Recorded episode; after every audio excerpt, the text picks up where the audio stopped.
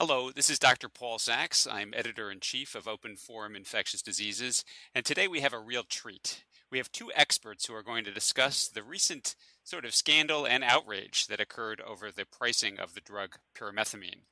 So let's start with Dr. Aaron Kesselheim. He's the Associate Professor of Medicine at Harvard Medical School and Director of the Program on Regulation, Therapeutics, and Law at Brigham and Women's Hospital. And he's being joined by Dr. Joel Gallant, Medical Director of Specialty Services at Southwest Care Center, with faculty appointments in the Divisions of Infectious Diseases at Johns Hopkins University and the University of New Mexico. So, Aaron, start us off with a general overview of drug pricing in the United States. How are drug prices set here, and how does this differ from other resource rich countries? First of all, Paul, thanks for inviting me. I think the essential point is that drug prices are whatever the manufacturer says they are. In many other countries, in Europe, for example, there's a central regulatory agency that sets the price of the drug. And in the United States, we don't have that. We allow drug companies to charge whatever they want and whatever the market will bear. And in fact, we have laws on our books that make it harder for government payers in particular to negotiate with manufacturers over drug prices. The competitive market in the United States makes it more difficult for the private payers to negotiate lower drug prices as well, which is one of the reasons why brand name drug prices are higher in the United States than they are basically anywhere in the world.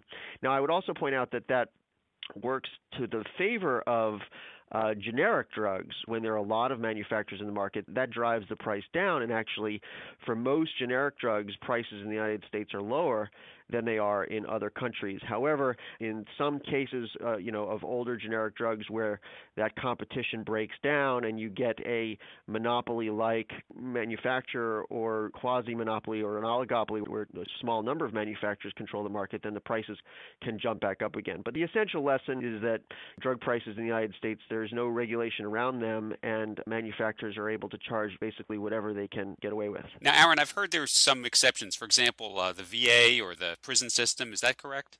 The VA is a good example of a government payer that actually can negotiate effectively with companies. There's no restrictions on their ability to negotiate, and they have uh, ability to exclude drugs from their formularies if those drugs aren't effective or aren't more effective than other drugs. And as a result, the VA gets the lowest prices among any government payer in the United States. Those prices are still high, but are more in line with prices that are found in some European countries. Switching now to the infectious disease part, Joel, remind us about pyrimethamine. It's not a drug that we ID doctors prescribe very often. What are its indications? And then also, how did you come to learn about the massive price increase that occurred?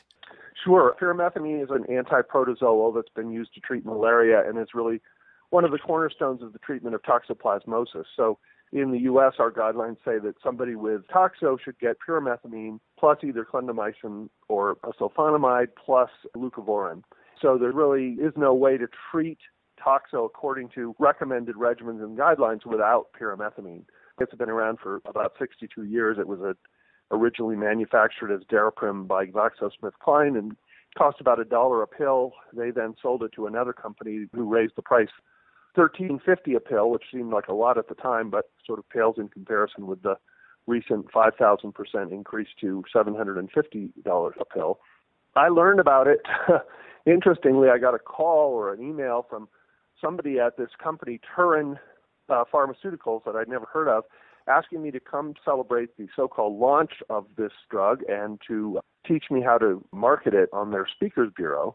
I told him I didn't do those things, but that I was puzzled about why a drug that was so old needed a launch, and learned a few days later from people at the HIV Medicine Association about this price increase, and then it all made sense. This uh, price increase is startling in its magnitude and got a lot of attention, but apparently it's happened quite a few times before. Aaron, give us some examples, both you know in the ID and then in the non-ID area. You're right. This is an eye popping example, but it's not unique. Sticking with infectious disease to start, there's a, an antiparasitic drug called albendazole, where there was a, a, recent increase in price. Under similar circumstances, that was a drug that was also made by GlaxoSmithKline for a really long time, and then it was bought by another uh, smaller private holding company. They raised the price from about $6 for a daily dose to nearly $120. Other examples of drugs that have seen major jumps in prices include doxycycline, which increased from 6 cents a pill to over $3 a pill. And then outside the ID world, clomipramine is an antidepressant agent that increased from 22 cents to over $8 a pill. Captopril and digoxin are drugs for heart disease that increased 3,000% or so. There are a lot of these examples where competition fails for one reason or other, and the manufacturer decides to take advantage and raise the prices as much as they can get. So this is all very much legal. Once there's one company that has the drug, they can basically charge whatever they want, right? Right. Antitrust law in the United States prevents companies from taking anti competitive actions to raise prices. So, if two companies were found to be colluding with each other to keep prices high instead of competing, or if a company was fixing prices in some way, but if a company naturally has a monopoly in the marketplace, then they can charge whatever they want. So, Joel, why did this particular price increase of pyrimethamine slash Daraprim get so much attention? Yeah, I think there are two factors. One is that they took on the HIV activists and advocates. Uh, up until now, this hadn't really affected HIV drugs very much. And in particular, a drug that treats toxo is a drug that's primarily being used for disadvantaged people, low income people, since they're the ones more likely to have delayed diagnosis and develop opportunistic infections. So there was kind of a pre existing machine to combat this price increase within the HIV world. The HIV Medicine Association and the Infectious Disease Society of America really took a lead, as well as a lot of activists. There aren't those kind of activist organizations with a lot of other disease states. I think the other factor was just Turing itself, and particularly its CEO, I believe his name is Shkreli, who was a very out there guy. He was really the spokesman for his company. He wasn't just sort of sitting in a back room somewhere making these price decisions, but he was going on TV defending his actions, and he made a very compelling public villain because he seemed to embody everything that was wrong with unfettered capitalism. On his very public Twitter feed, he was giving the real reason for the price increase, which was profit motive. But of course, on television, he was trying to sound more altruistic, and it just wasn't very believable. So I think the combination of the disease they were taking on and their spokesman made this a real big story nationally. Aaron, I have another question about the market. I mean, if the drugs are generic, why don't other companies simply start making them on their own and then share in some of this profit from the drug? So that's one of the unique features of the generic drug market that makes this such a public health problem. You know, if we were talking about televisions or microwave ovens or any other consumer product and a company was all of a sudden able to start commanding an extremely high profit margin then other companies would just rush in and undercut the price and there would be competition and the price would come back down.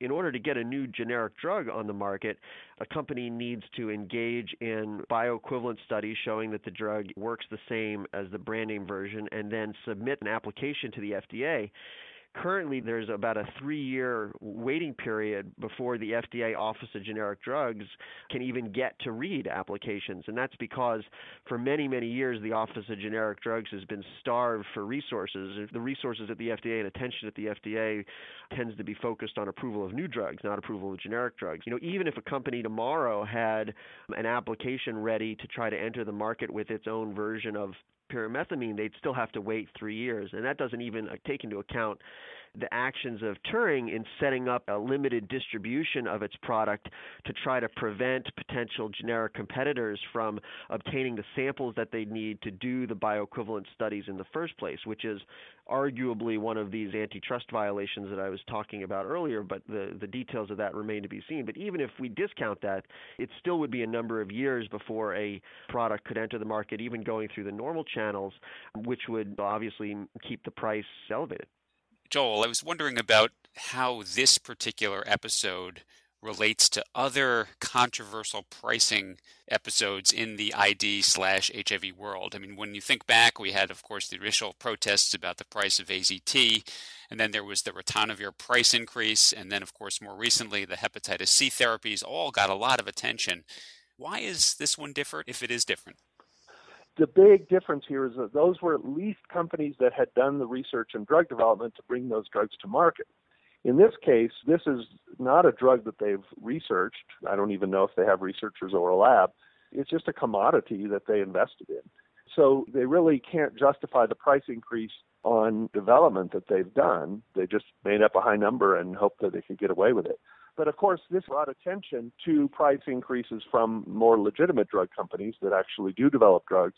And I think they're understandably quite worried that the anger over what's happened with pyrimethamine will spill over to their own pricing.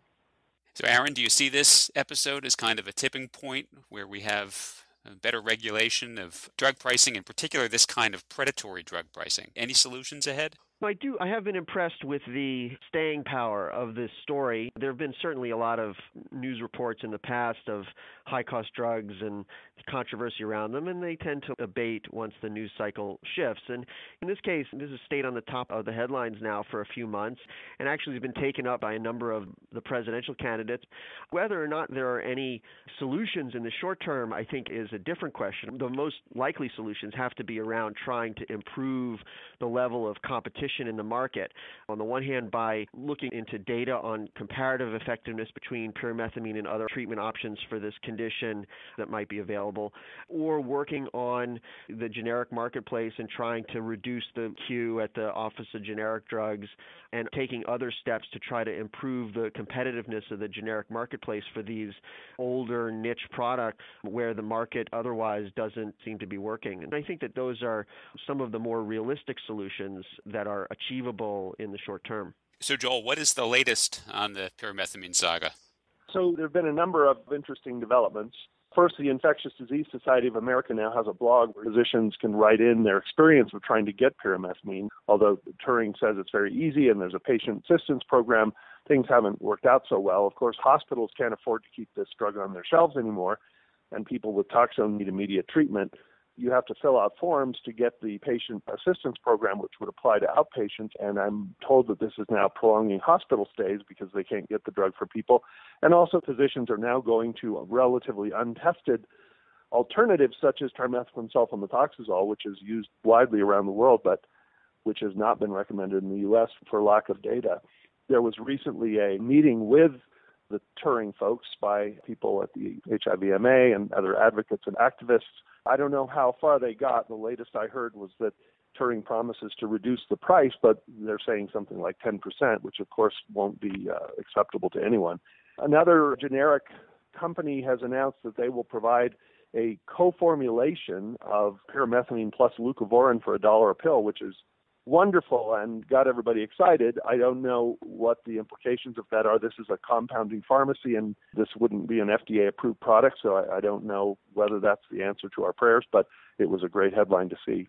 Yeah, I really heard a lot from our transplant group, ID group, where they would routinely use trimethoprim sulfa and have sort of gotten away from pyrimethamine, which would be an ironic end to this saga. So I'm going to ask you two one last question each. This is a bonus round. It's kind of like the last round and Wait, Wait, Don't Tell Me. In 10 years, where is Martin Shkreli? What is he doing? Maybe he is a, uh, a ringmaster at a circus somewhere. He definitely has the ability to get a lot of people to pay attention to him by saying and doing crazy things. But uh, I don't think he's anywhere near the pharmaceutical industry. Joel? Yeah, I'd say he's either going to be in prison or he's doing a short sell where he's going to make huge profits off the decline in stock prices of his company and he'll be on a yacht in the Mediterranean somewhere. Well, anyway, this has been a really fun conversation. I want to thank our two guests, Dr. Aaron Kesselheim and Dr. Joel Gallant, for joining me today and discussing the latest on the pyrimethamine price increase. Thank you for joining us.